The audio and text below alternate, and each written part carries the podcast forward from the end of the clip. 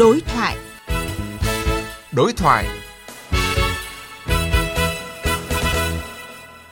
Xin kính chào quý vị và các bạn. Thưa quý vị và các bạn, Chính phủ vừa ban hành nghị quyết số 02 về những nhiệm vụ giải pháp chủ yếu cải thiện môi trường kinh doanh, nâng cao năng lực cạnh tranh quốc gia năm 2024. Nghị quyết đặt mục tiêu tổng quát là cải thiện mạnh mẽ chất lượng môi trường kinh doanh để phù hợp với bối cảnh và xu thế phát triển nhằm nâng cao vị thế của nước ta trên các bảng xếp hạng quốc tế, tạo môi trường cạnh tranh lành mạnh, tăng nhanh về số lượng doanh nghiệp mới thành lập, giảm tỷ lệ doanh nghiệp tạm ngừng hoạt động, tăng số lượng doanh nghiệp có hoạt động đổi mới sáng tạo, chuyển đổi xanh, chuyển đổi số, giảm chi phí đầu vào và chi phí tuân thủ pháp luật trong hoạt động đầu tư kinh doanh, giảm rủi ro chính sách, củng cố niềm tin, tạo điểm tựa, phục hồi và nâng cao sức chống chịu của doanh nghiệp. Một trong những mục tiêu cụ thể mà nghị quyết đặt ra là phấn đấu số doanh nghiệp gia nhập thị trường, thành lập mới và quay trở lại hoạt động năm 2024 tăng ít nhất 10% so với năm 2023. Số doanh nghiệp rút lui khỏi thị trường năm 2024 tăng dưới 10% so với năm 2023. Mục tiêu này cũng tương đương dự báo của Tổng cục Thống kê mới đây. Theo đó, cơ quan này ước tính sẽ có thêm 230.500 doanh nghiệp gia nhập nền kinh tế năm 2024.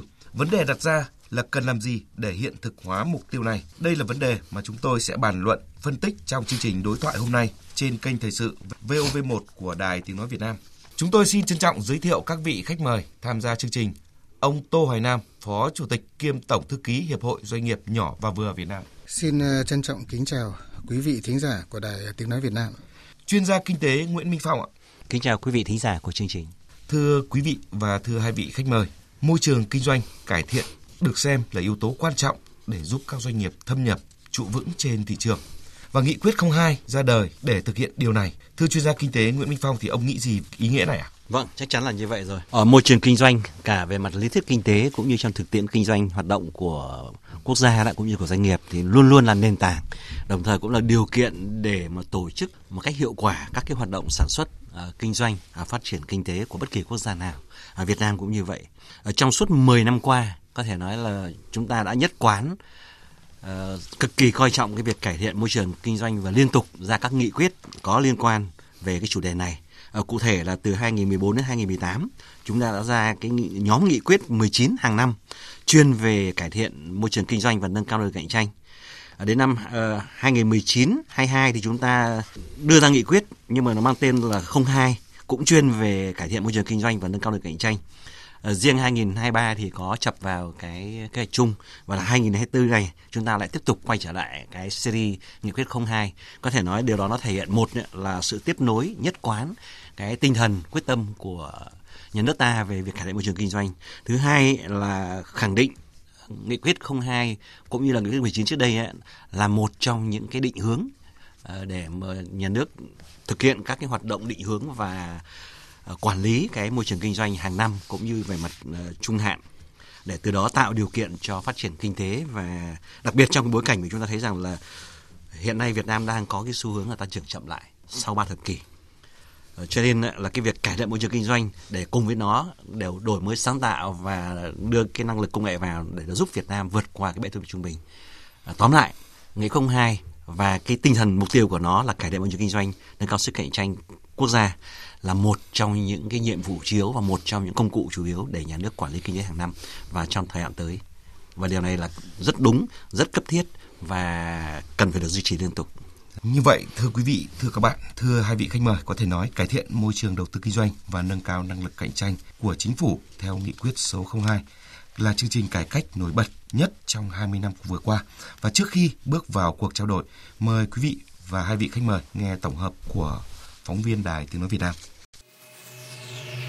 Môi trường kinh doanh là trụ cột quan trọng của cải cách thể chế, tạo điều kiện thuận lợi nhất cho các doanh nghiệp thuộc mọi thành phần kinh tế phát triển – với tầm quan trọng đó, chính phủ xác định cải thiện môi trường kinh doanh, nâng cao năng lực cạnh tranh là một nhiệm vụ quan trọng thường xuyên được thực thi xuyên suốt từ trung ương tới địa phương. Từ năm 2014 tới nay, hàng năm chính phủ đã ban hành các giải pháp về cải thiện môi trường kinh doanh, nâng cao năng lực cạnh tranh quốc gia thông qua nghị quyết số 19 từ năm 2014 đến năm 2018 và nghị quyết số 02 từ năm 2019 đến năm 2022. Với sự quyết tâm đó, quá trình cải thiện môi trường kinh doanh của Việt Nam đã có sự tham gia tích cực của các bộ ngành địa phương và đạt những kết quả ấn tượng. Mục tiêu tổng quát của nghị quyết 02 là nâng cao thứ hạng trong các xếp hạng quốc tế của Ngân hàng Thế giới, Diễn đàn Kinh tế Thế giới, Tổ chức Sở hữu trí tuệ thế giới, Liên Hợp Quốc về môi trường kinh doanh, năng lực cạnh tranh nhằm thích ứng với nền sản xuất mới trong cuộc cách mạng công nghiệp 4.0, cải thiện mạnh mẽ môi trường kinh doanh, tăng nhanh về số lượng doanh nghiệp mới thành lập, giảm chi phí đầu vào, chi phí cơ hội, chi phí không chính thức cho doanh nghiệp và người dân. Nghị quyết xác định chương trình cải cách rất toàn diện và được đo lường bằng những tiêu chí thực chất đó là cắt giảm thời gian, giảm chi phí trên thực tế và giảm rủi ro cho doanh nghiệp trong tuân thủ pháp luật. Chính nội dung này làm cho các kết quả cải cách thực chất hơn, tác động thực sự tích cực đến thúc đẩy kinh doanh, đồng thời khắc phục được những hạn chế cố hữu của nhiều cải cách khác là cải cách trên giấy, nghĩa là tạo thay đổi khung khổ pháp luật nhưng đảm bảo mang lại thuận lợi thực sự trên thực tế. Những động thái cụ thể của chính phủ nhằm cải thiện chất lượng môi trường đầu tư kinh doanh cho thấy cải cách đang đi đúng hướng, hỗ trợ doanh nghiệp thực chất hơn. Theo đó, môi trường đầu tư và kinh doanh của Việt Nam có những cải thiện rõ rệt. Tinh thần khởi nghiệp trong nước lên cao, khai thác tốt hơn nguồn vốn trong dân. Theo báo cáo từ Cục Đăng ký Kinh doanh, Bộ Kế hoạch và Đầu tư, bức tranh về tình hình đăng ký doanh nghiệp trong năm 2023 là điểm sáng trong bức tranh toàn cảnh của nền kinh tế Việt Nam. Số lượng doanh nghiệp đăng ký thành lập mới đạt 159.294 doanh nghiệp, tăng 7,2% so với cùng kỳ năm 2022. Lần đầu tiên chạm mức kỷ lục gần 160.000 doanh nghiệp. Con số này thực sự ấn tượng khi gấp 1,2 lần mức bình quân giai đoạn 2017-2022 và tăng 4,6% so với ước thực hiện cả năm 2023. Bên cạnh đó, số doanh nghiệp quay trở lại hoạt động trong năm 2023 đạt 58.412 doanh nghiệp, qua đó góp phần đưa số doanh nghiệp gia nhập và tái gia nhập thị trường tiếp tục ở mốc trên 200.000 doanh nghiệp, tăng 4,5% so với cùng kỳ năm 2022 và gấp 1,3 lần số doanh nghiệp rút lui khỏi thị trường trong năm qua.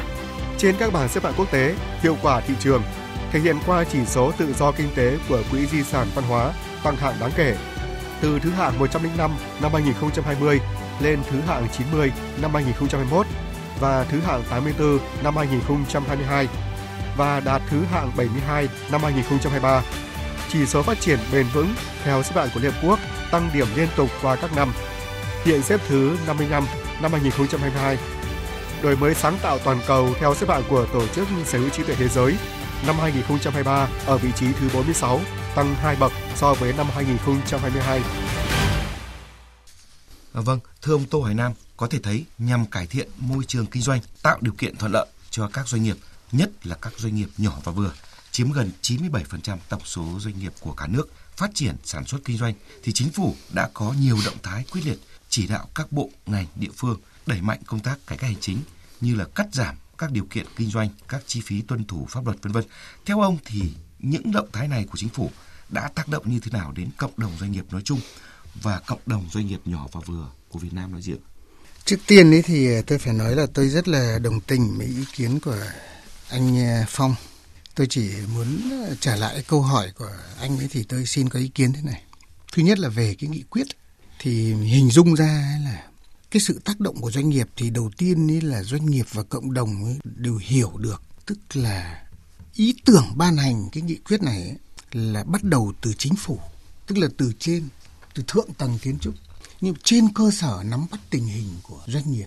Thế cái thứ hai nữa ấy, trong một cái bối cảnh mà là cả chính phủ cả người dân cả doanh nghiệp đều nhận thấy cái các cái chính sách các cái nội dung trong nghị nghị quyết ấy, đều là những vấn đề phải làm ngay bởi vì nó rất cấp bách nó rất thiết thực thế và chính phủ đã nhận rõ rất rõ cái vai trò thể chế là một cái tiền đề để doanh nghiệp phát triển để mà cạnh tranh lành mạnh để mà thúc đẩy cái đổi mới sáng sáng tạo và qua đó nó tạo nên một cái khả năng phát triển bền vững của doanh nghiệp nói riêng và cả nền kinh tế nói chung. Thế như vậy tức là về mặt nhận thức, về mặt tư tưởng ấy, thì các doanh nghiệp và Ờ, chính phủ, các cơ, cơ quan nhà nước quan tâm đến cái nghị quyết này đều đều chung một cái tinh thần là đều hiểu nhau, đúng không? Đây là về mặt về mặt niềm tin đấy. Thế còn cái về cái mặt kết quả của nó, nếu mà mình nói những một hai năm trước đây thì rõ ràng là nhìn lại thì mình cũng phải thấy được là cái nỗ lực này trong trong cái việc cải thiện môi trường kinh doanh ấy thì nó rất đáng ghi nhận. Cái ghi nhận này không phải là tự mình nhận đâu, tự mình khen nhau đâu, mà là các tổ chức quốc tế người ta cũng đánh giá qua cái việc nâng một số cái thứ bậc xếp hạng của Việt Nam. Đúng không? Ví dụ như là Liên Hiệp Quốc, ví dụ như ngân hàng thế giới, vân vân đúng không thì cái đó mình thế cái điều đó nó thực sự là nó đã tác động vào một cái tâm lý phát triển kinh doanh của doanh nghiệp và cái kết quả chúng ta thấy là 3 tháng cuối năm gần đây thì doanh nghiệp đã có được một cái vượt qua cái khó khăn rất là ấn tượng. 9 tháng đầu hay go lắm, nhưng mà 3 tháng cuối năm thì đã, thì điều đó cũng có thể hiểu là cái tình hình khó khăn nó đã nó đã vượt qua, đúng không? Thế và những cái việc này thì chúng ta phải thấy rằng là nó vẫn phải tiếp tục thực hiện và khó nhất vẫn là khâu thực thi. Đấy, vẫn có những cái việc còn đáng tiếc, còn hạn chế. Nhưng mà tiệu chung lại, muốn hay không muốn, chúng ta phải đánh giá rằng là cái môi trường kinh doanh của Việt Nam có cái phát triển, có cái cải thiện tốt hơn. Như vậy là theo ông Tô Hoài Nam thì môi trường kinh doanh của chúng ta đã tốt lên, tạo điều kiện cho doanh nghiệp phát triển và nâng cao cái chỉ số xếp hạng của Việt Nam. Ông Nguyễn Minh Phong có bổ sung gì ạ? Vâng, chúng tôi cũng hoàn toàn chia sẻ những cái ý kiến mà anh vừa Nam vừa nói.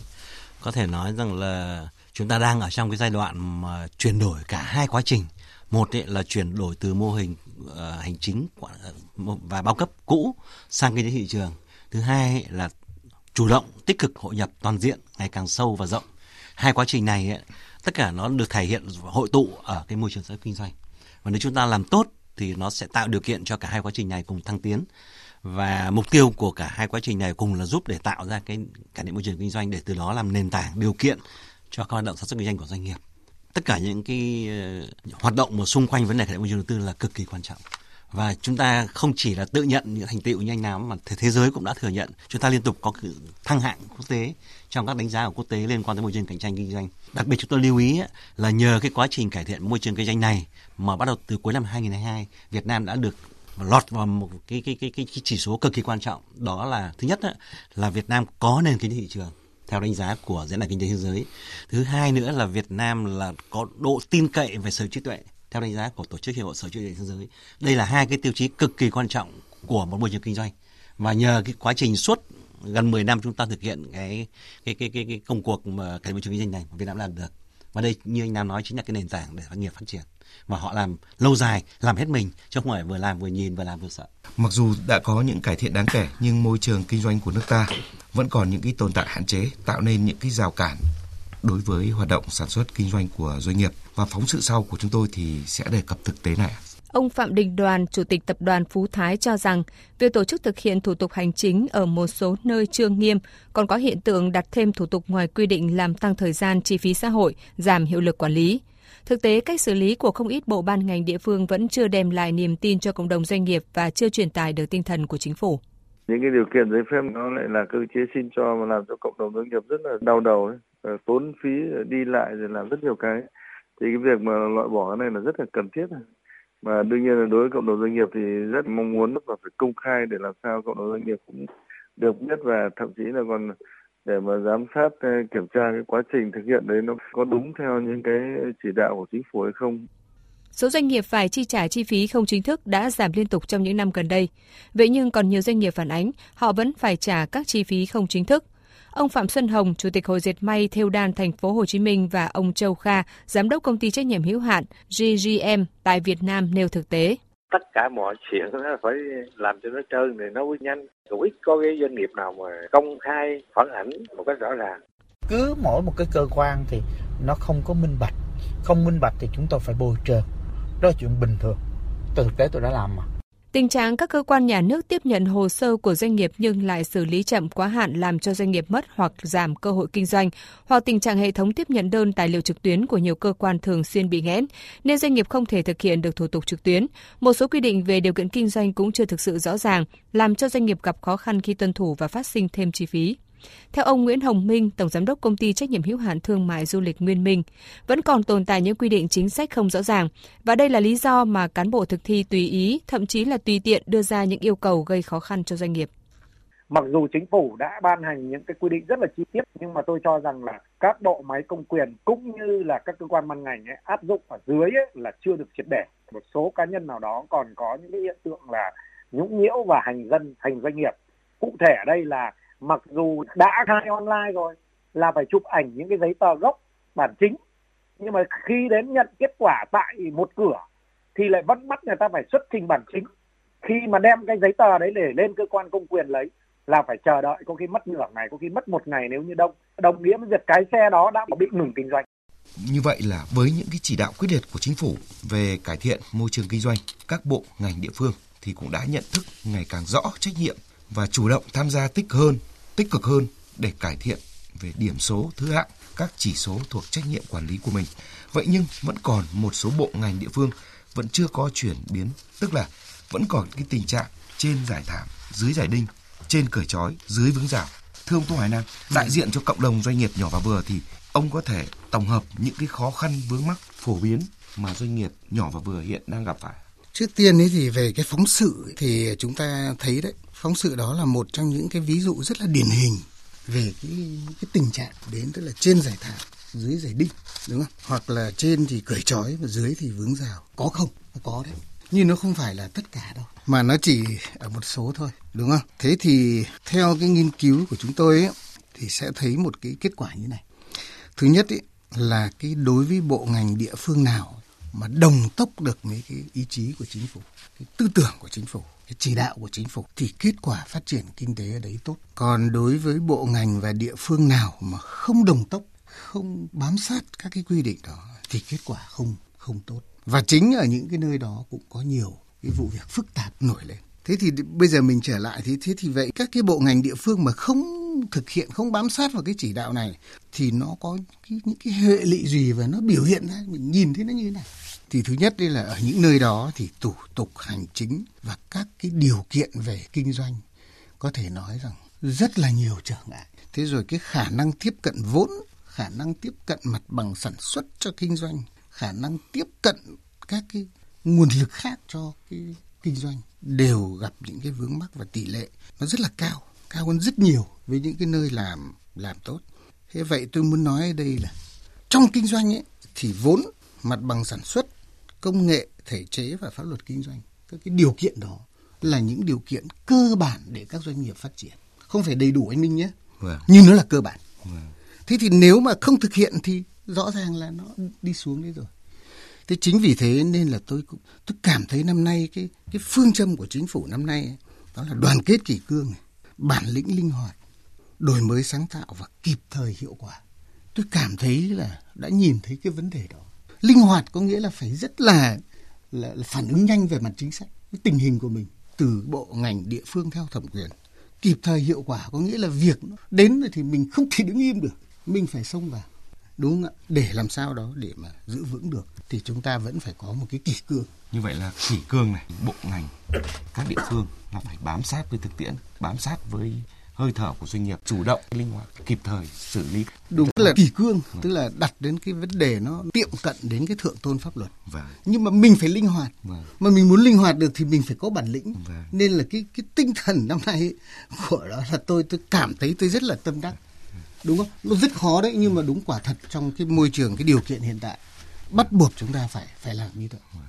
Thưa chuyên gia kinh tế Nguyễn Minh Phong thì nguyên nhân của cái tình trạng mà vẫn còn tồn tại những cái rào cản vướng mắc trong điều kiện kinh doanh cũng như là sản xuất kinh doanh là gì và giải pháp ờ, vâng ờ, chúng tôi rất là uh, tâm đắc chia sẻ cái từ mà tiến sĩ tô hải nam vừa mới dùng đó là đồng tốc thiếu một sự đồng tốc ở lãnh đạo cấp trên với bộ máy ở cấp dưới. Đây là một trong những cái thực tại tồn tại rất lâu rồi và nó có nhiều nguyên nhân. Uh, nguyên nhân thức trước hết có lẽ đó là chính là sự thiếu đồng bộ đồng bộ về mặt luật tức là luật lớn thì thoáng tư duy ở trên thì thoáng nhưng mà hướng dẫn cụ thể xuống dưới dưới dạng các nghị định các thông tư các cái văn bản dưới hơn nữa đó, và trở thành những cái chỉ đạo miệng hàng ngày ấy, thì nó lại thu hẹp dần. Đây là do cái cái cái cái sự gọi là liên thông cái sự thấu hiểu thấu cảm và cái năng lực pháp lý đó cũng như là cái tính minh bạch của các cái thể chế pháp lý nó có lẽ nó chưa thật đầy đủ. Nó khiến cho tạo ra nhiều cách hiểu và càng cấp dưới ấy, thì cách hiểu nó càng khác nhau và sự khác nhau đó, nó tạo ra một sự thiếu nhất quán với cái tinh thần ở trên. Đây là một trong những cái mà chúng ta được nói rất nhiều. Đó là cái chất lượng văn bản. Khi mà nó không minh bạch, không rõ ràng, không tạo ra một cách hiểu duy nhất và và đơn giản trong thực hiện. Ờ, cái thứ hai nữa, đó là vấn đề về mặt ờ, chất lượng cán bộ. Chúng tôi cho rằng có vấn đề, nhất là cán bộ ở cấp dưới. Càng cấp dưới thì chúng ta dường như là ít coi trọng hơn cái năng lực. Do đó là cái thấu hiểu ở trên, cái đề cao trách nhiệm rồi cái năng lực mà triển khai, nó có có vấn đề nhưng cái thứ ba quan trọng hơn mà chúng tôi cho rằng nếu không nói là quan trọng nhất ở cấp dưới, đó chính là như là ích nhóm, lợi ích cá nhân trong cái quá trình mà vận dụng, đưa các luật này vào cuộc sống. Bởi vì là dường như là cán bộ cấp dưới họ cảm thấy là lương thì chưa đủ và các cái khoản khác không có gì ngoài cái chuyện mà tìm mọi cái thu nhập bổ sung từ phía áp dụng các cái chính sách vào cho cho doanh nghiệp. Và họ tìm kiếm những cái sự gọi là phong bì hay là bôi trơn ở đây. Họ coi đấy như là một cái nguồn sinh kế, một trong những lợi ích của mình và từ đó nó tạo ra những cái gây khó dễ dù là khách quan hay chủ quan dù là trực tiếp hay gián tiếp nó đều ám chỉ là doanh nghiệp cần phải thực hiện những cái hoạt động bôi trơn ăn nhất định. Và từ đó nó tạo ra một cái tình trạng là trên thì thì thì thảm lỏ mà dưới thì có đinh. Hơn nữa là, là công tác kiểm tra xử lý những cái vi phạm họ chưa tới. Một bản thân các doanh nghiệp có lẽ có một phần cũng sợ, một phần cũng kém tinh thần cộng tác để mà tố giác, khiếu nại hoặc là đưa ra những cái phản ánh. Để từ đó có một cái thông tin để chúng ta xử lý những cái sai sót này. Ngay cả áp lực xã hội có lẽ cũng chưa đủ. Cho chúng ta rằng đấy là toàn bộ những cái nguyên nhân rất quan trọng mà nó khiến cho cái tình trạng này nó đang còn kéo dài. Và đương nhiên là để xử lý nó thì chúng ta phải bám vào từng cái vấn đề một, từng lý do một. Nếu trình độ cán bộ chưa đủ, chúng ta nâng trình độ cán bộ lên. Nếu sự văn bản kém, chúng ta nâng trình độ chất lượng văn bản lên. Nếu kiểm tra yếu chúng ta làm kiểm tra và đặc biệt ý, là cố gắng ngày càng ngày càng áp dụng gọi là chính phủ điện tử để cho tất cả nó nó trở thành ra là tự động giảm bớt cái việc tiếp xúc người với người để giảm bớt những cái chuyện hành hành giữa cán bộ cấp dưới với cả các doanh nghiệp thì đấy chúng tôi rằng là những nguyên tắc rất cơ bản và quan trọng trong cái quá trình mà thực hiện để tạo sự thông suốt sự đồng bộ và từ đó tạo sự đồng tốc như tiến sĩ nam vừa nói vâng.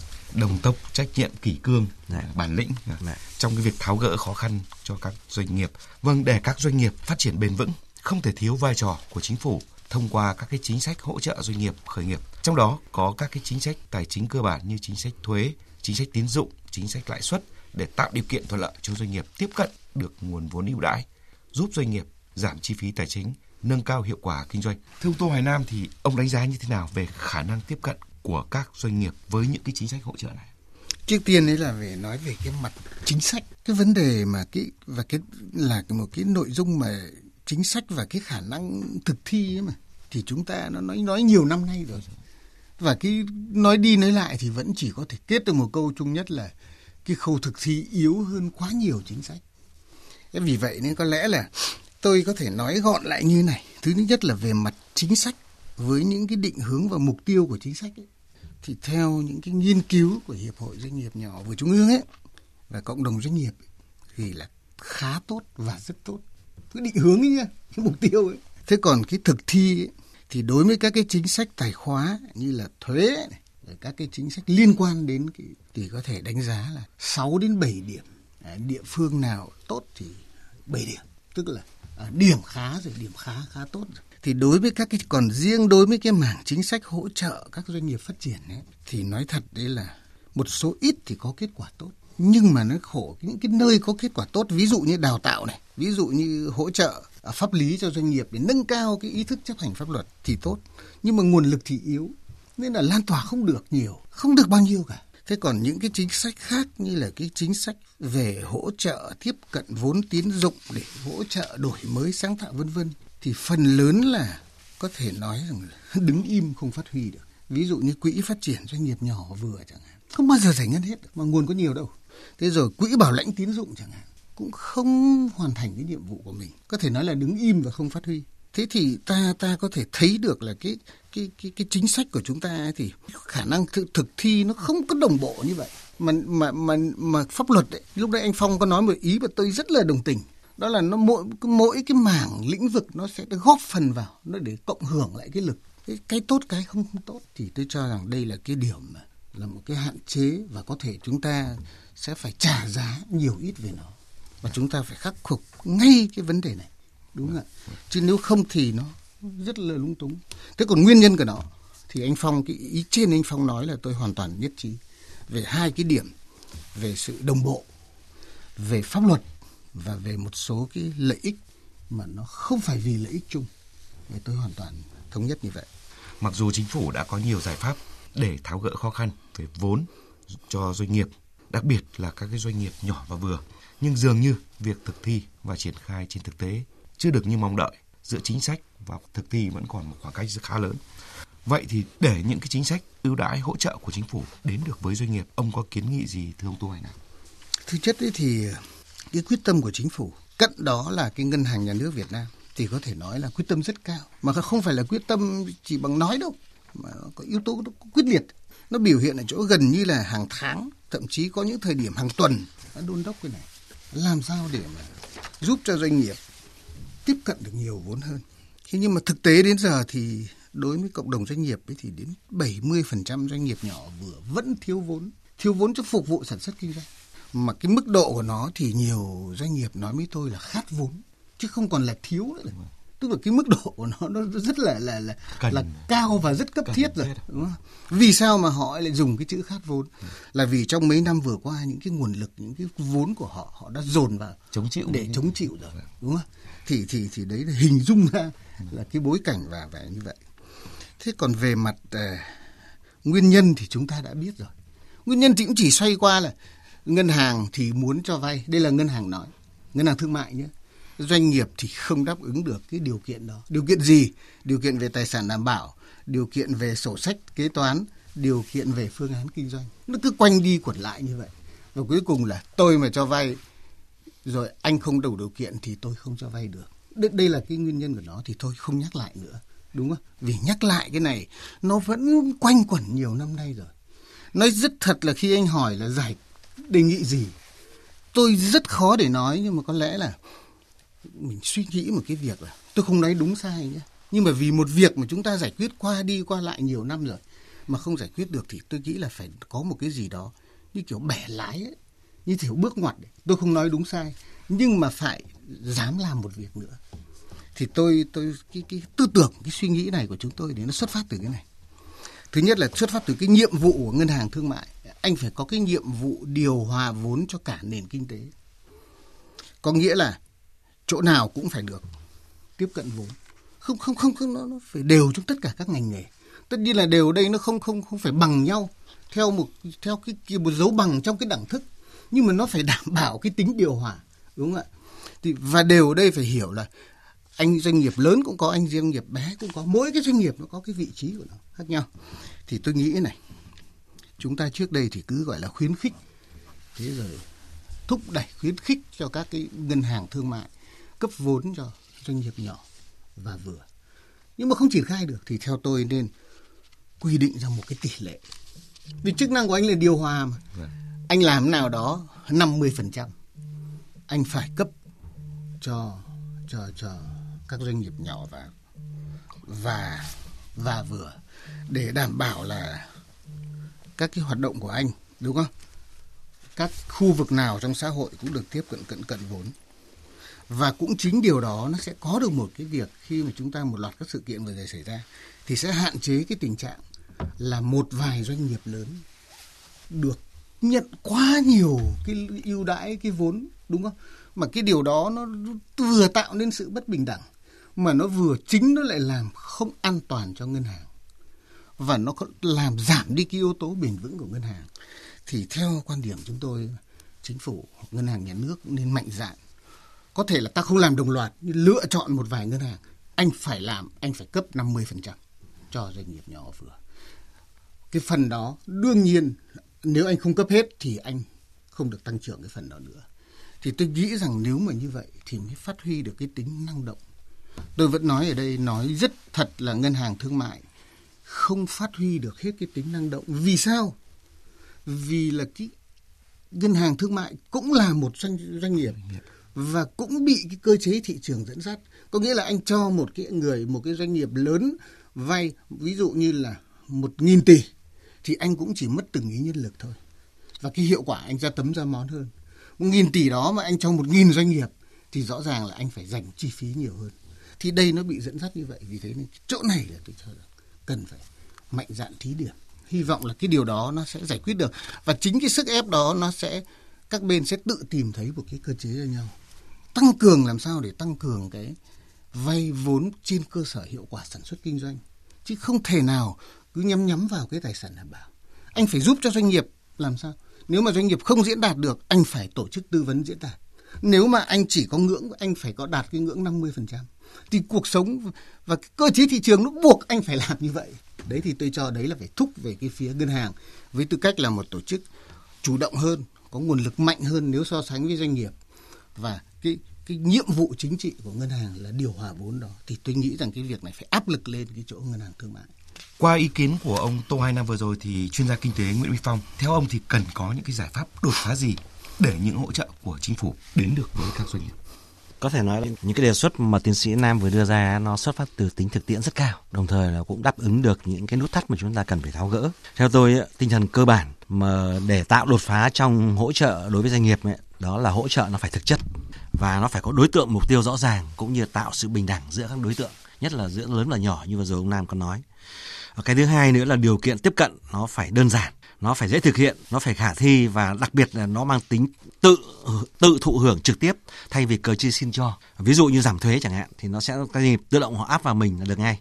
Tinh thần cao nhất ấy, của mọi cái hỗ trợ đó là gì? Đó là tìm mọi cách để giảm thiểu các cái chi phí tuân thủ và các chi phí tiếp cận chính sách của doanh nghiệp cả về mặt thời gian, cả về mặt tài chính ờ, cũng như là thúc đẩy cái quá trình hợp tác và liên kết cộng đồng của doanh nghiệp với nhau để từ đó tạo ra sự cộng hưởng sức mạnh của của các thành viên trong cộng đồng phát triển. Thời gian qua, để các doanh nghiệp thuộc mọi thành phần kinh tế hoạt động một cách bình đẳng, theo cơ chế thị trường, xóa bỏ tình trạng độc quyền doanh nghiệp, chính phủ đã ban hành nhiều giải pháp và đã triển khai hiệu quả trong thực tế. Theo ông thì cái việc làm này có ý nghĩa như thế nào và đại diện cho cộng đồng doanh nghiệp nhỏ và vừa thì ông có đề xuất gì thưa ông Tô Hải Nam?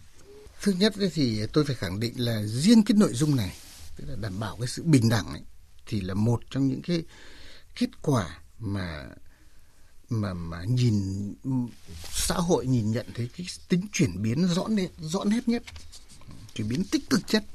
Đặc biệt là cái mối quan hệ giữa doanh nghiệp nhà nước cái, cái, cái sự bình đẳng giữa doanh nghiệp nhà nước và doanh nghiệp dân doanh. Nó nhìn rất rõ nét. Cái, cái nội cái cái cái cái cái cái cái cái cái, cái nội dung này ấy, thì nó không chỉ phản ứng chữ phản ánh trong pháp luật kinh doanh đâu mà nó còn phản ánh ở cả trên thực tế nữa cái trừ một số lĩnh vực ờ, rất ít thôi. Đó là năng lượng như điện như là xăng dầu. Thì rõ ràng là cái cái tính bình đẳng này, muốn nói hay không muốn, thì so với những năm trước đây nó nó rõ ràng như vậy. Thế cái chuyển biến này thì nó là là một cái cái cái thành tựu nó được hợp thành, nó được tạo bởi nhiều cái nhân tố như trong đó nó không phải chỉ một mình pháp luật kinh doanh, mà nó cả những cái pháp luật khác nữa. Ví dụ như là trong cái pháp luật về dân sự trong một số cái đạo luật khác nữa thì nó gần như không có sự phân biệt đâu. Tất nhiên đây là về mặt pháp luật nhé. Thế còn trên thực tế diễn ra là càng xa với trung ương bao nhiêu thì cái điều này nó càng hạn chế bấy nhiêu. Nó không nhiều cái nơi không bám sát được cái quy định pháp luật này. Mà nguyên nhân chủ yếu vẫn là lợi ích nhóm, lợi ích ngành, tư lợi thôi. Cái này anh Phong đã phân tích rồi, nhưng tôi không nói nữa. Tôi nhất trí. Và nếu những hạn chế thế này mà được xử lý tốt thì chắc chắn nó sẽ mang lại một cái ý nghĩa tích cực cho sự phát triển. Và chắc chắn đó là cái nó sẽ tạo nên một cái ý nghĩa phát triển bền vững cho cái từng doanh một nghiệp một. Thứ nhất là phải trả lời cho cái vế tác động mà anh Minh đã hỏi. Ừ. cái thứ hai ấy thì chúng ta cũng phải nhận thức cái này. Doanh nghiệp ấy thì pháp luật doanh nghiệp đòi hỏi pháp luật và cái môi trường kinh doanh cái cơ chế thị trường nó đòi hỏi cái sự chắc chắn về mặt pháp luật. Đây là cái yêu cầu có tính chất tất yếu rồi. Nó đòi hỏi cái, cái tính chắc chắn của pháp luật. Còn nếu mình tiếp cận ở cái giữa cái sự bình đẳng ấy, giữa các doanh nghiệp ấy, thì với cái đòi hỏi của nó thì nó đòi hỏi mọi loại hình doanh nghiệp đều phải có những cái cơ hội tiếp cận với cái nguồn lực như nhau. Có nghĩa là tiếp cận với cơ hội kinh doanh như nhau tiếp cận với dịch vụ công như nhau, tiếp cận với dịch vụ vốn, tín dụng như nhau và các cái điều kiện thuận lợi trong kinh doanh khác như nhau. Không thể phân biệt doanh nghiệp lớn, doanh nghiệp nhỏ được. Không thể phân biệt thành phần là sở hữu để mà mình tạo nên cái sự phân biệt này được. Và cái sự cái cái sự cạnh tranh này ấy, nó sẽ phải song phẳng, song phẳng như song phẳng trên một cái sự chắc chắn về nền tảng pháp luật mà trong đó không có sự phân biệt không có sự bất bình đẳng, thì chắc chắn nếu chúng ta thực thi được cái này tốt bao nhiêu, thì cái môi trường kinh doanh sẽ tốt bấy nhiêu. Nói một cái cách nó đẹp lên, tức là nó sẽ đẹp hơn. Sẽ nhiều cái đổi mới sáng tạo, cái nhân văn nó sẽ được phát triển lên. Và qua đó nó nó nó sẽ tạo cho cái cộng đồng doanh nghiệp của chúng ta có một cái tiềm năng phát triển, có một cái sự bền vững. Và ở chiều ngược lại nhé, khi cộng đồng doanh nghiệp được cái ý, thì nhà nước cũng thu được các cái khoản ngân sách tốt hơn khi doanh nghiệp có được cái điều đó thì cái sự phát phát triển thì và cái an sinh xã hội sẽ tốt hơn do tạo nên được nhiều công an việc làm. Một tổng thể đúng không ạ? Đúng vậy, dạ vâng. Năm 2023 đi qua với phần lớn thời gian mà số lượng doanh nghiệp rời khỏi thị trường nhiều hơn gia nhập. Thế nhưng bất ngờ vào những cái tháng cuối năm, các con số được thống kê về lực lượng này đã vượt trội mọi dự báo. Nối dài hy vọng cho năm 2024, đó là năm 2023 có gần 160.000 doanh nghiệp được thành lập mới, cùng với khoảng hơn 58.000 doanh nghiệp quay trở lại hoạt động, thì cả nước đã có hơn 200.000 doanh nghiệp gia nhập thị trường, tăng 4,6% so với năm 2022 và gấp 1,3 lần số doanh nghiệp rút lui khỏi thị trường trong năm qua. Vâng, thưa ông Nguyễn Minh Phong, liệu mục tiêu hết năm 2024 nước ta sẽ có thêm 230.500 doanh nghiệp gia nhập nền kinh tế, trong đó 162.500 doanh nghiệp ra đời và 68.000 doanh nghiệp quay trở lại hoạt động tăng 16% có thể trở thành hiện thực không? Vâng, trước chúng ta thấy rằng là cái, về nguyên tắc ấy, thì cái việc thành lập hoặc là giải thể doanh nghiệp thì nó phụ thuộc vào hoạt động kinh doanh thực tế của doanh nghiệp cũng như cái mục tiêu thành lập doanh nghiệp nhất là những cái tập đoàn lớn ấy, họ thành lập những doanh nghiệp mà gọi là con ấy, trong hệ sinh thái của mình ấy, nó phụ thuộc rất nhiều vào cái mục tiêu của họ hơn nữa đó, nó còn phụ thuộc vào cái bối cảnh hoạt động kinh tế thế giới à, cũng như là những cái cơ hội mà thực tiễn thị trường của trong nước đặt ra. Bên cạnh đó, nó còn phụ thuộc vào cả cơ chế quản lý à, cũng như là các chính sách hỗ trợ thành lập doanh nghiệp mới của nhà nước. Và với tất cả những căn cứ như vậy, chúng tôi cho rằng là có nhiều khả năng để kỳ vọng cái con số mà chúng ta vừa nêu đó, nó thành hiện thực, nhất là con số mà doanh nghiệp quay lại hoạt động. Bởi vì với cái con số mà dừng hoạt động của năm nay quá lớn, thì chỉ cần một nửa cái số năm sau năm nay quay lại thôi là chúng ta sẽ có được một con số khá là tích cực rồi. Hơn nữa đó là với cái ngành bất động sản và du lịch, hy vọng năm 2024 sẽ có nhiều khởi sắc thì các doanh nghiệp trong lĩnh vực này cũng sẽ quay lại hoặc là hoạt động mới, à, thành lập mới cũng sẽ tăng lên và từ đó nó tạo ra cái sự bổ sung số lượng cho cái con số chúng ta vừa nêu. Ông Tô Hải Nam, ông có phân tích bình luận gì thêm ạ? Tôi hoàn toàn nhất trí với cái sự phân tích của anh Phong. Để trả lời cho anh Minh ấy thì tôi nghĩ này. Thứ nhất là về cái mục tiêu ấy, thì mục tiêu rất cụ thể và không chung chung. Và để đạt mục tiêu này thì các bộ ngành địa phương phải chung tay thực hiện, phải thực thi. Tôi hiểu ấy là cái mục tiêu này sẽ phải trả lời cho câu hỏi cụ thể là hết 2024 ta phải đạt được những gì mục tiêu đó có đạt được không nó khác với cái định hướng cái nhắm đến tức là nó rất cụ thể và điều này là cần thiết để mà chính phủ có thể đánh giá năng lực các bộ ngành địa phương trong thực thi nghị quyết vâng. đây đây là một cái mục tiêu mà mà càng gần đây chúng ta càng làm rõ hơn. Nó khác với cái cái kiểu đánh giá bộ này tích cực rồi tỉnh kia địa phương nọ đang hết sức cố gắng. Cái, cái việc đánh giá chung chung như vậy không ăn thua đâu. Không giải quyết được việc đâu. Không xong được việc đâu. Mà năm nay chính phủ ta đấy thì tôi nói lên là cái phương châm phương châm của chúng ta là như vậy là phải hiệu quả. Và cái cách này tôi cho rằng khi xây dựng ra những mục tiêu cụ thể này thì tôi cho rằng cái cách này nó hữu hiệu hơn. À, vì không đánh giá chung chung như vậy mà buộc các ông phải làm buộc các anh phải làm thì tôi đánh giá đây là tôi rất tán đồng cái, cái mục tiêu như vậy một trong những điểm mới của nghị quyết 02 năm nay là chính phủ đặt mục tiêu tổng quát dài hơi hơn không chỉ trong năm mà còn cả đến năm 2025. Thưa ông Nguyễn Minh Phong, những cái mục tiêu đặt ra với mốc thời gian như vậy thì theo ông thì ý nghĩa của nó có gì?